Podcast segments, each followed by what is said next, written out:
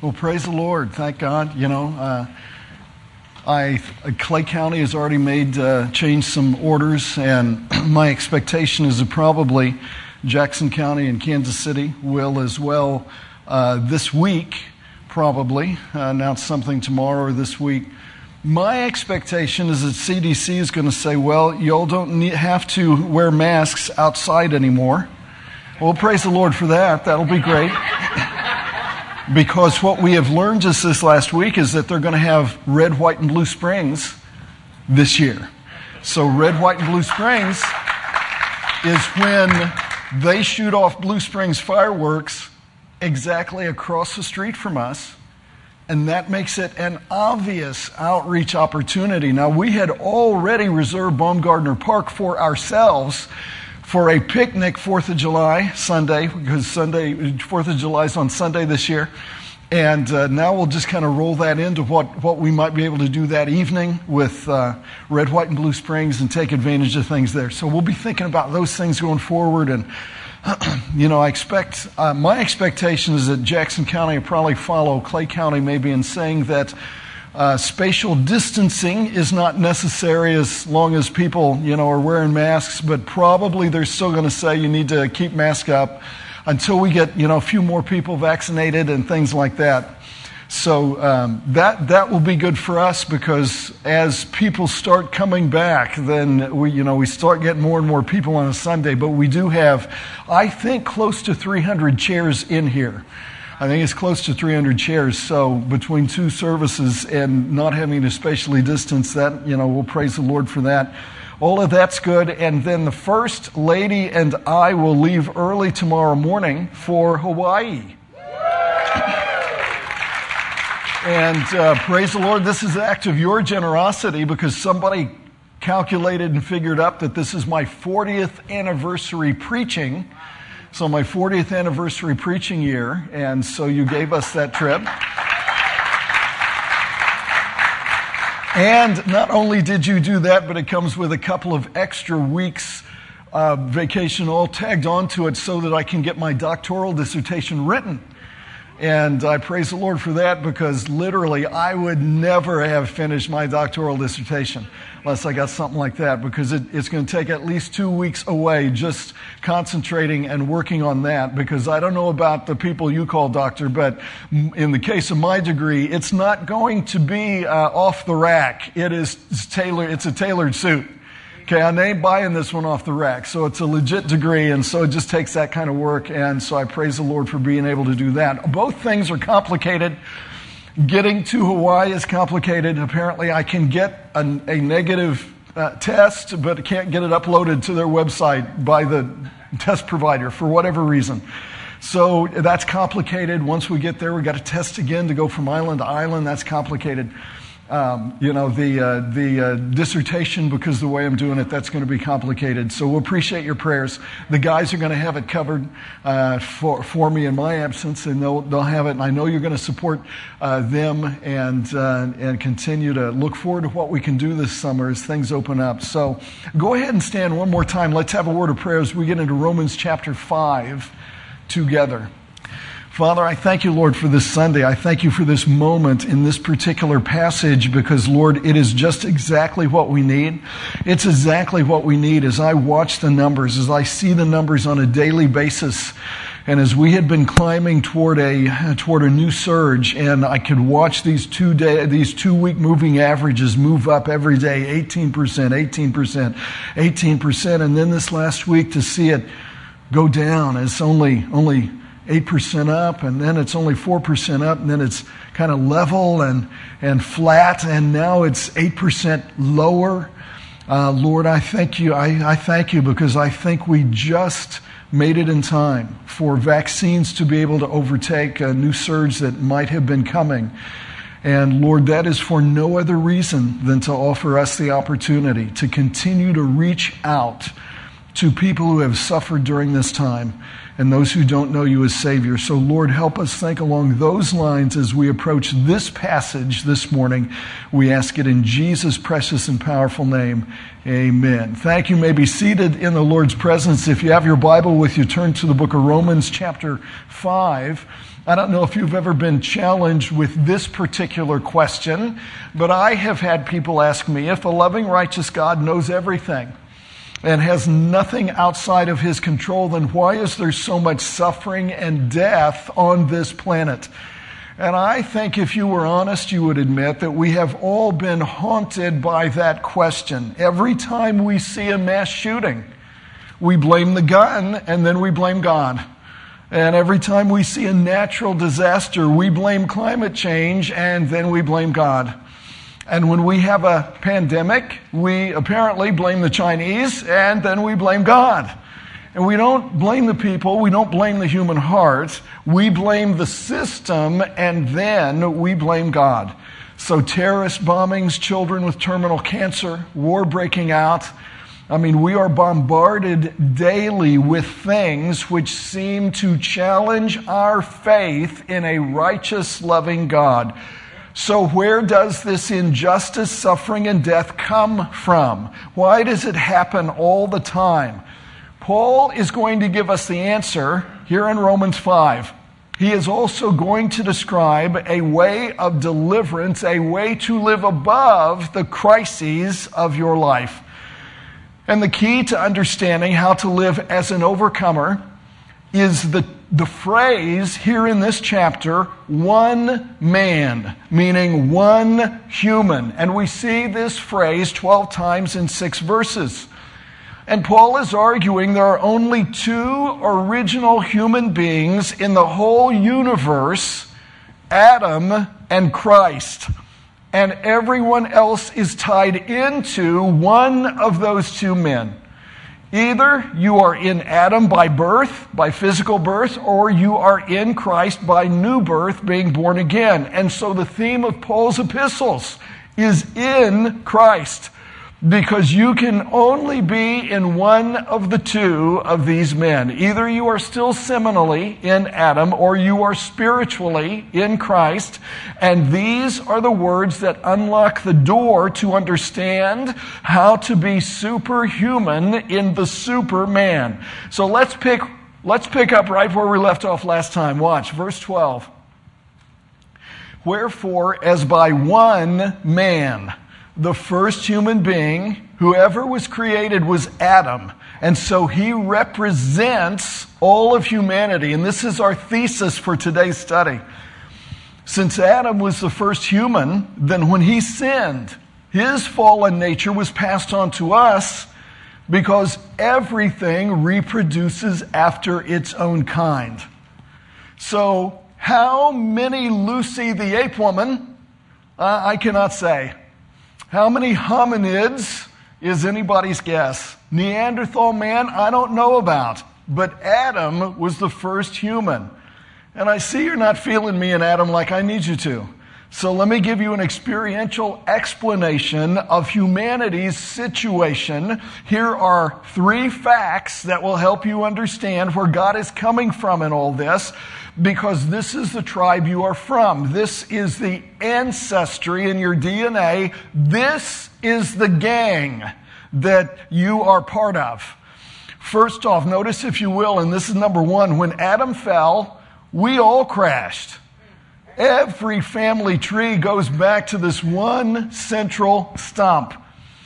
And if Adam had died without meeting Eve and having kids, none of us would be here today. So we were all in Adam's genes when he sinned in the garden, and we all have received his fallen DNA. I mean, he was the mainframe, we're just the terminals. He was the server, and we are all logged in. So when Adam was condemned, we were condemned with him. Adam died spiritually the day that that he rebelled and disobeyed God because God told him, the day you sin, you will die. Spiritually, he died that day. So we were born dead spiritually and separated from God. Now let me illustrate this irrefutable idea. Let's say you've never seen a train before, never seen a train in your life. And so I'm going to take you out and show you a train. And I actually take you to somewhere and show you a train graveyard or a train wreck. and you see all this mangled steel and the smoke and, and, and the steam and twisted cars laying in every which direction. Now, did I just show you a train for the first time? No, I showed you a train wreck. Now, take me for example. Am I a man? No, I am a wreck. Well, I don't know about you, but I'll just admit it. You are not seeing me the way God created me to be. You are seeing me in Adam's crashed image and likeness, minus the Christ likeness that comes progressively after you are born again. But I inherited his propensity to sin. I inherited his separation from God. I inherited his condemnation and judgment. I inherited his spirit of rebellion and I inherited his death. And we are all tadpoles in the same polluted gene pool. And if you do not believe that we are all born with a sin nature, it is because you have not volunteered to work in our nursery yet. and I'm not talking about your kids, I'm talking about the person next to you. But uh, you, you say, but, but Alan, why do I have to be held hostage by what Adam did? Well, you're asking good questions this morning. So notice on the other hand, and this is number two, in Christ we can be restored to original factory condition. Verse 15. But not as the offense, so also is the free gift. For if through the offense of one, one man, Adam, many be dead, much more the grace of God and the gift by grace, which is by one man, Jesus Christ, hath abounded unto many. If God had tested you individually and put you in your own garden in a state of innocence, the result would have been the same. I mean, you would have been no better in an innocent state than Adam was, only you would have done it a couple of weeks earlier because I know you. And God is willing to condemn the whole human race in one man so that he would be allowed to save the whole human race in one other. So God countered the activity of Adam by the actions of Jesus Christ. Each of us is racially united in Adam. One match can set a whole forest on fire. And you may say, well, that's not fair to all the other trees, that they all got to burn because of one match. But the potency of the one match spreads like wildfire, and that is how sin is. It was only one sin, but the flame engulfed the forest of humanity. You know, that really is a blessing. If you'll stop and consider this, angels cannot be saved. And they cannot be saved because they are direct, special creations of God, every single one of them. They're not a race like humans. They do not procreate.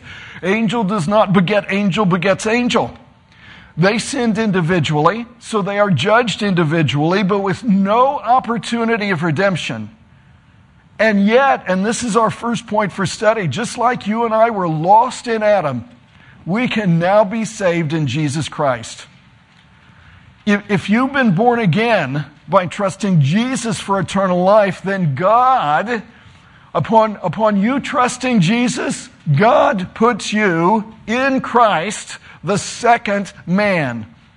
And therefore, when he died for sin, if he now puts you in him, then you died in him. And when he rose again, it enabled you to be alive by his life. Watch 1 Corinthians chapter 15, verses 21 and 22 on your handout. For since by man, one man, Adam, came death, by man, one man, Jesus, came also the resurrection of the dead. For as in Adam all die, even so in Christ shall all be made alive. So, third, third, in the final analysis, this is number three. There are only two races of people in the world the fallen race of Adam and the redeemed race in Jesus. And that is why Jesus told Nicodemus in John chapter 3, verse 3 Verily, verily, I say unto thee, except a man be born again, he cannot see the kingdom of God. Marvel not that I said unto thee, ye must be born again. And that is why there is no room for racism in the church, because all who are lost are only of one race. That comes down through Adam. And all of us who are saved are in one family, in, in one new redeemed race, one body, one blood, and one brotherhood. Look, look at Paul explain it to you in Galatians 5, verse 26.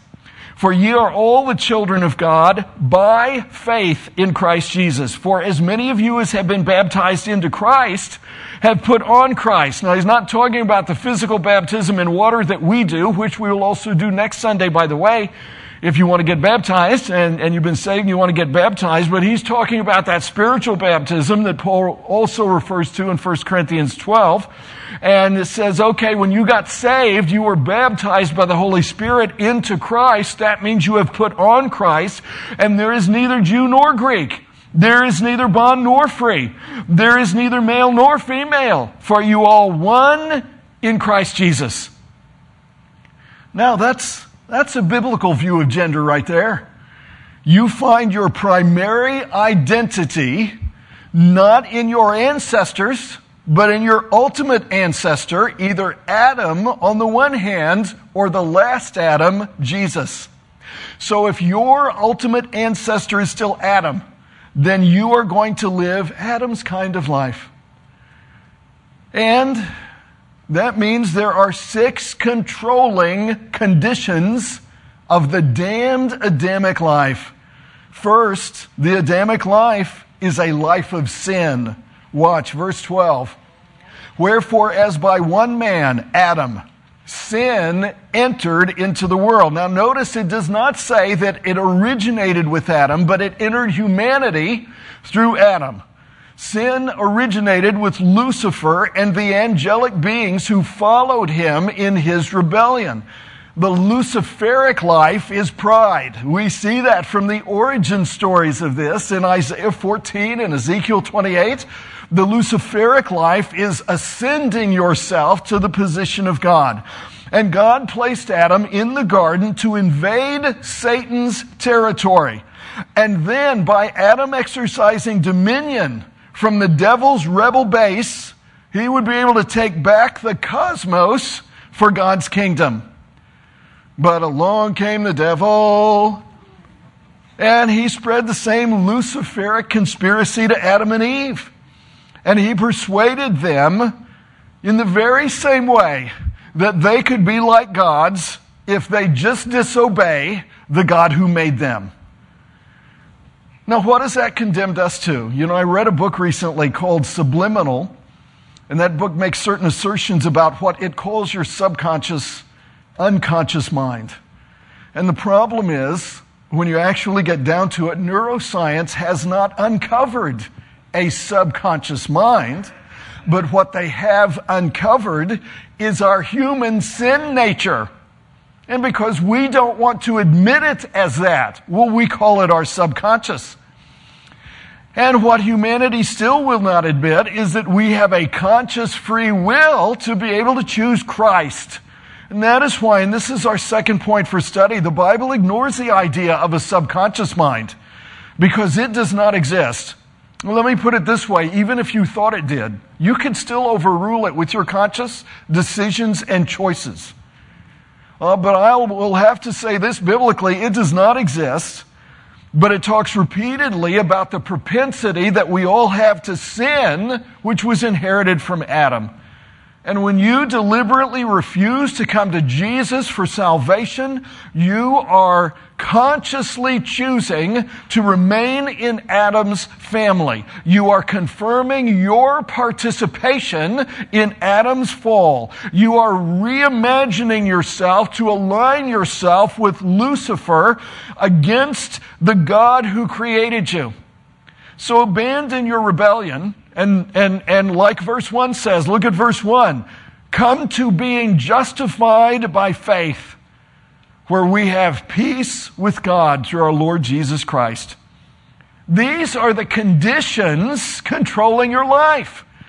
Second, letter B, the Adamic life is a life of suffering. Verse 12, and death entered the world by sin.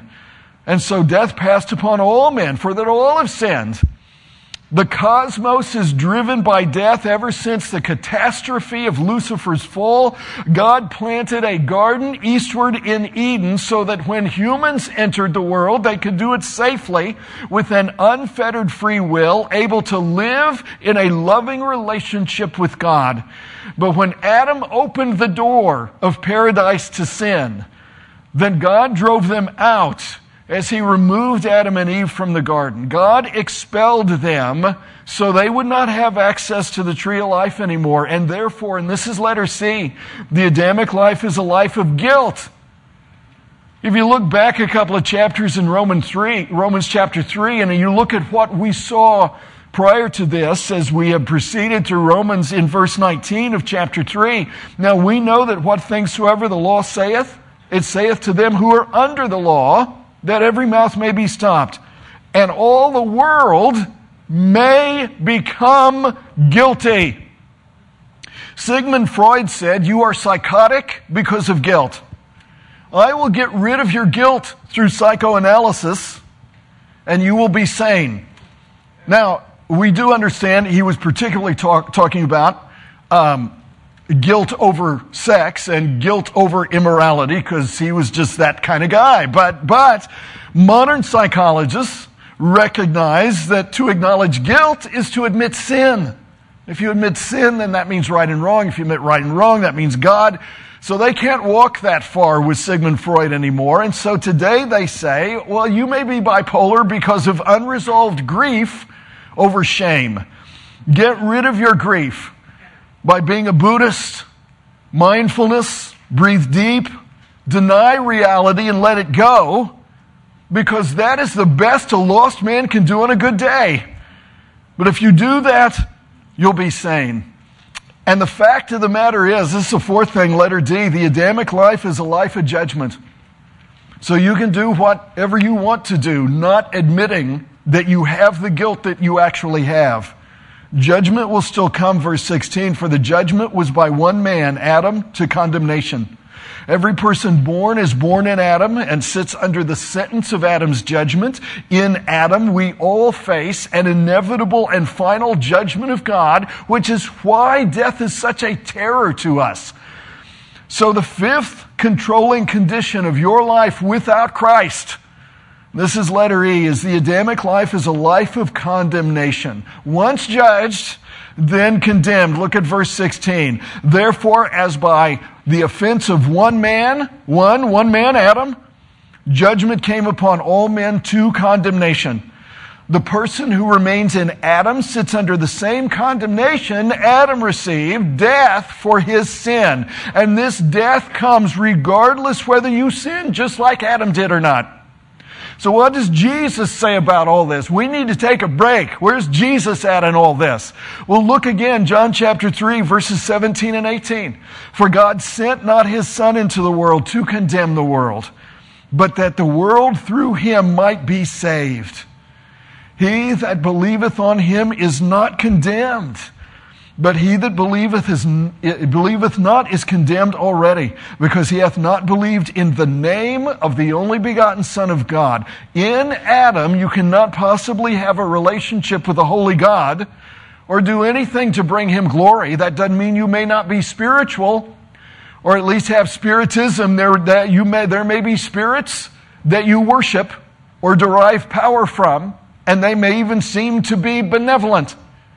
You can't worship the Holy God. It is in your genes, it is in your nature as well as your nurture.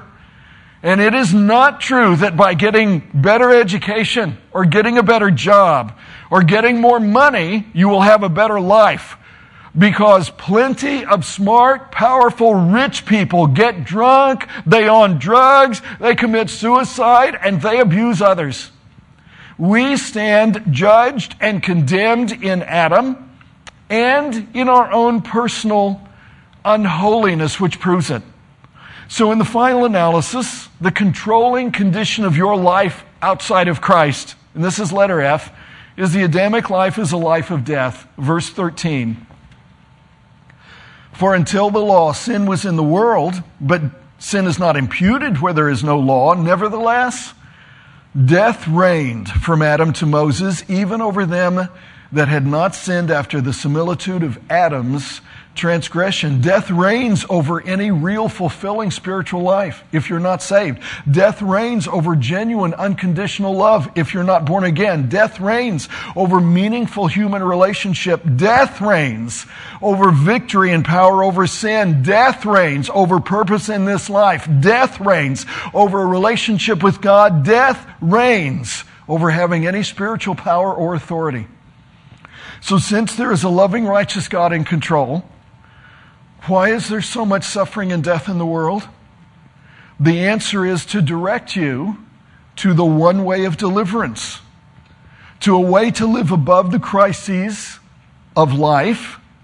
And as a matter of fact, this is how to be superhuman in the Superman. Anybody want to hear this? Just wave at me this morning. Just wave at me. Okay, I'll even take paralysis as consent.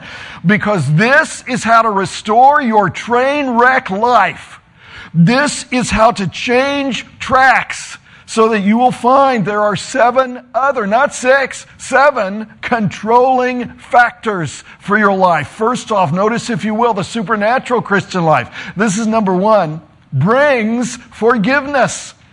You no longer have to live under shame. You no longer have to live under the guilt of sin. Now let me say this.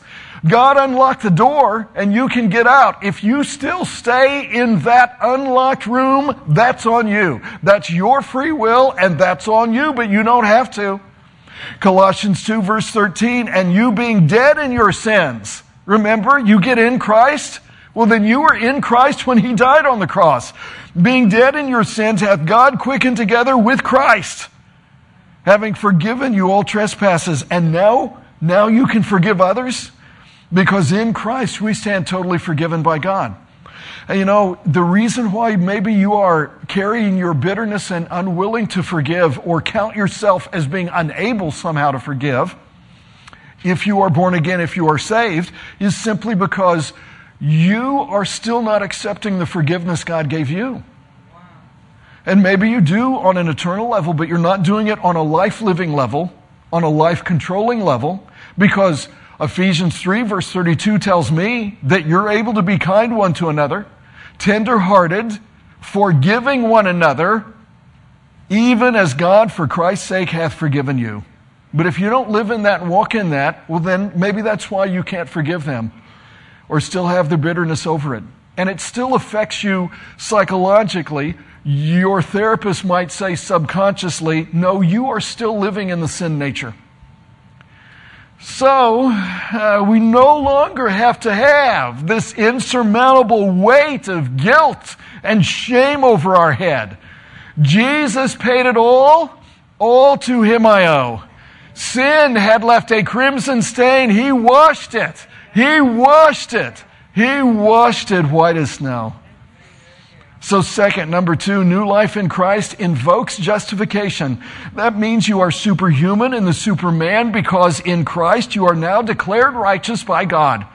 And you're declared righteous so that as the Holy Spirit and the Word of God operate in your life and through discipleship and ministry and your interaction in the body of Christ, you can be righteous and act righteously. So verse 18 says, even so, the righteousness of one, Jesus, because of that, the free gift came upon all men unto justification of life.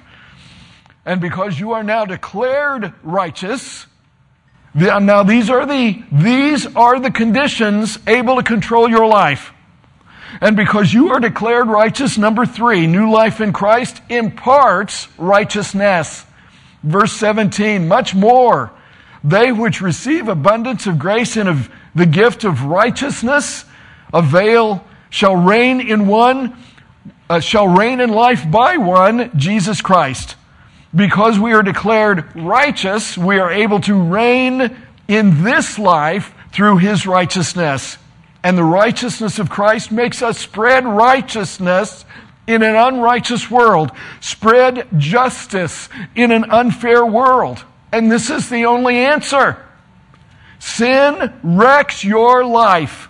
Sin ruins every relationship that it enters, and it will continue ruining it as long as you stay in the flesh, As long as you stay in sin, as long as you do not recognize your position in Christ if you are born again.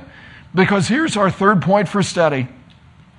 In Adam, you are driven and dominated by sin, masquerading and impersonating something subconscious so that you will not acknowledge and recognize your responsibility.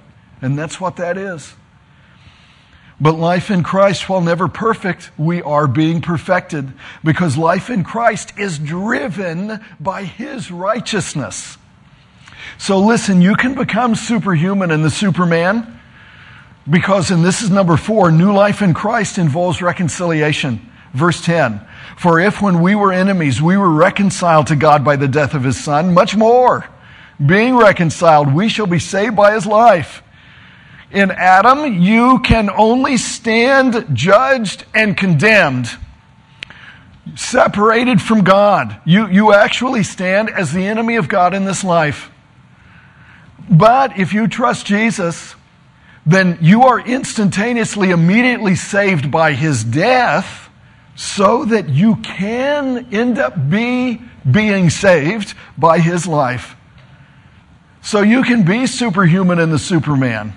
Because you're forgiven, because you're declared righteous, because you're made reconciled, and because of this, number five, new life in Christ removes the sting of death.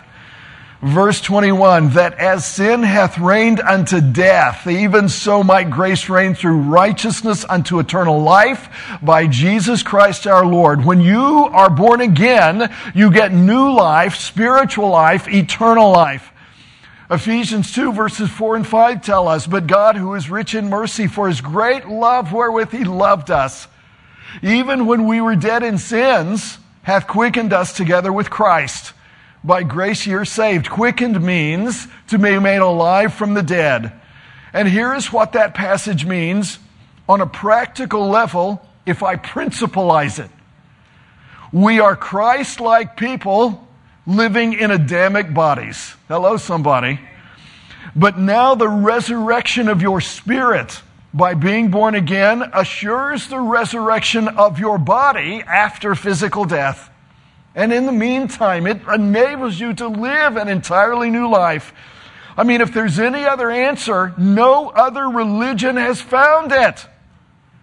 No other person preaches this besides people like us who understand what it means to be born again because the only God given answer is this. Why would you not take it for yourself today?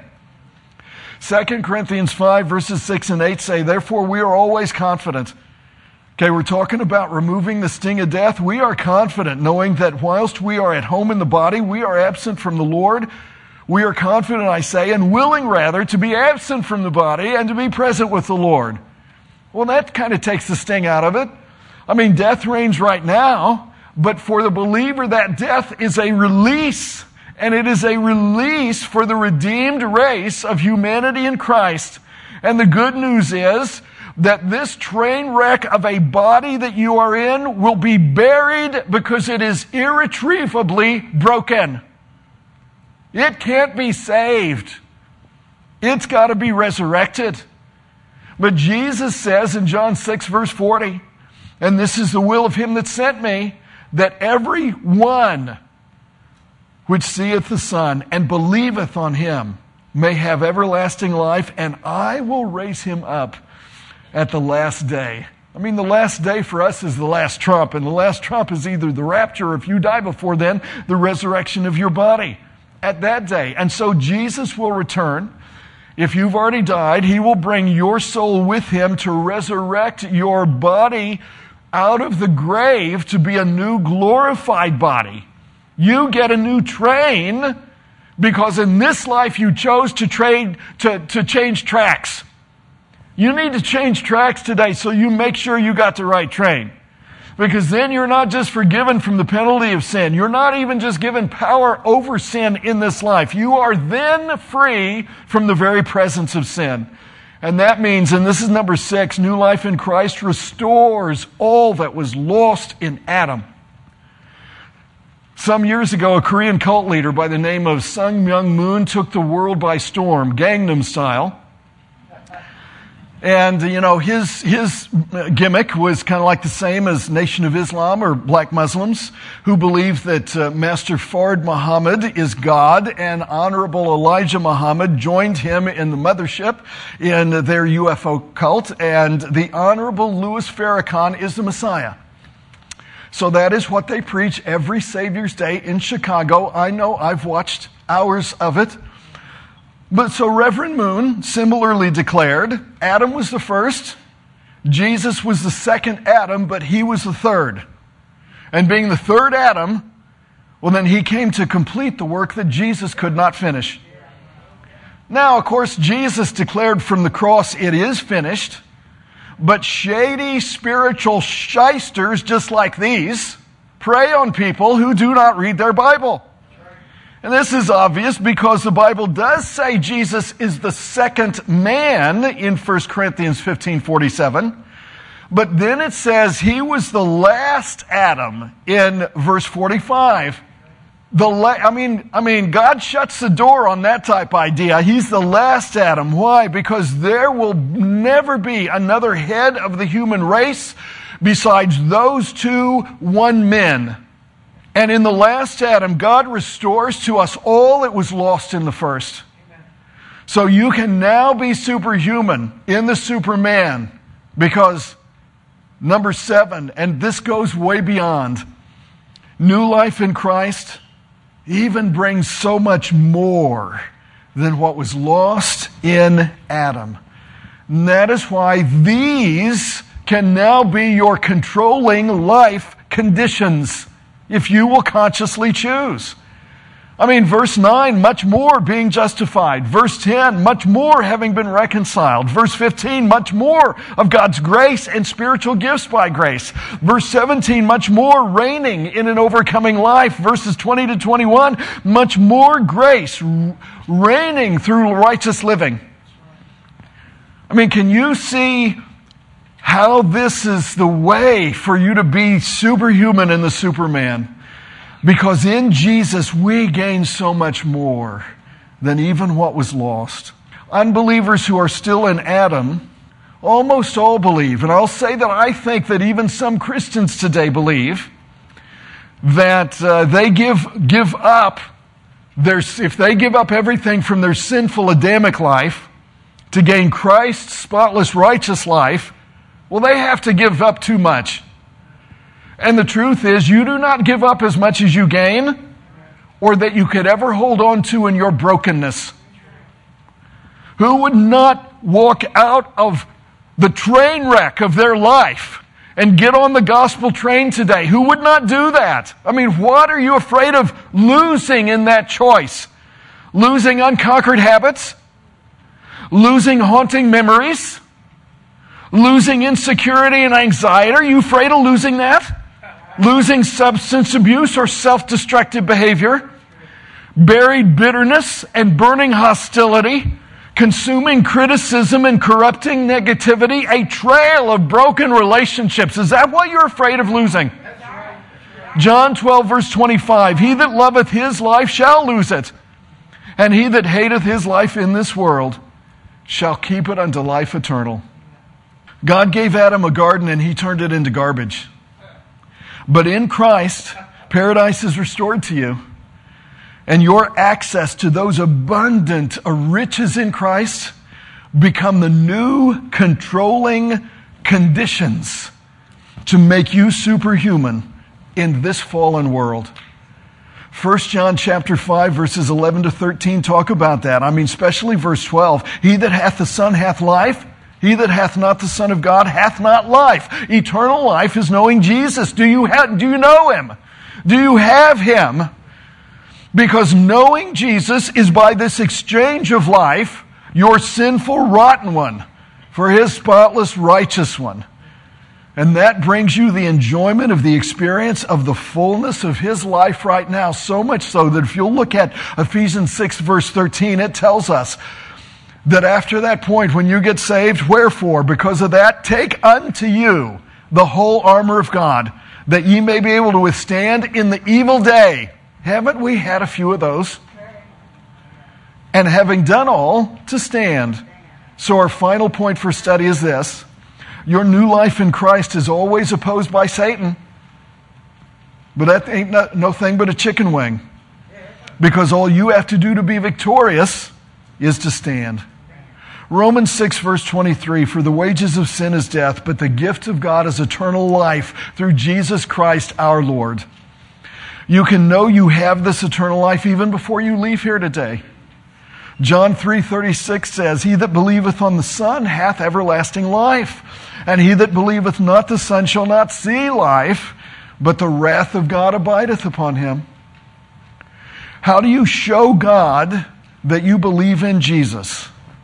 The answer is by calling on him. Romans 10, verse 13, for whosoever shall call upon the name of the Lord shall be saved. And when you receive Jesus as your Savior by doing that, then you are able to start following Him by being discipled, and you can start reigning in life through Jesus Christ. Every head bowed, every eye closed. Do you want to reign in life?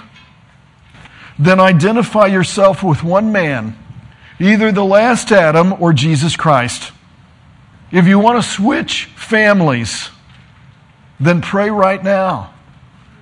And, get, and, and then, you know, keep coming. Sign up for discipleship. Get to know your new spiritual family in Christ. Will you pray with me right now? Just say, God, I want to be born again, and I want to start reigning in Christ. I want to obey the gospel and be born again. So, Jesus, I give you my life. And I'm going to ask the praise team to be coming up here because they're going to sing us out today. And you know, if you prayed that prayer, that's just the beginning of the conversation God wants to, to have with you. So if you prayed like that, or if you want to be baptized or join our church, or if you want to be discipled, or you need any other spiritual help or assistance, then as soon as we get done singing, come here to the front, let us know. Or call, text, or email us, and I'll give you a copy of my book, Next Steps for New Believers.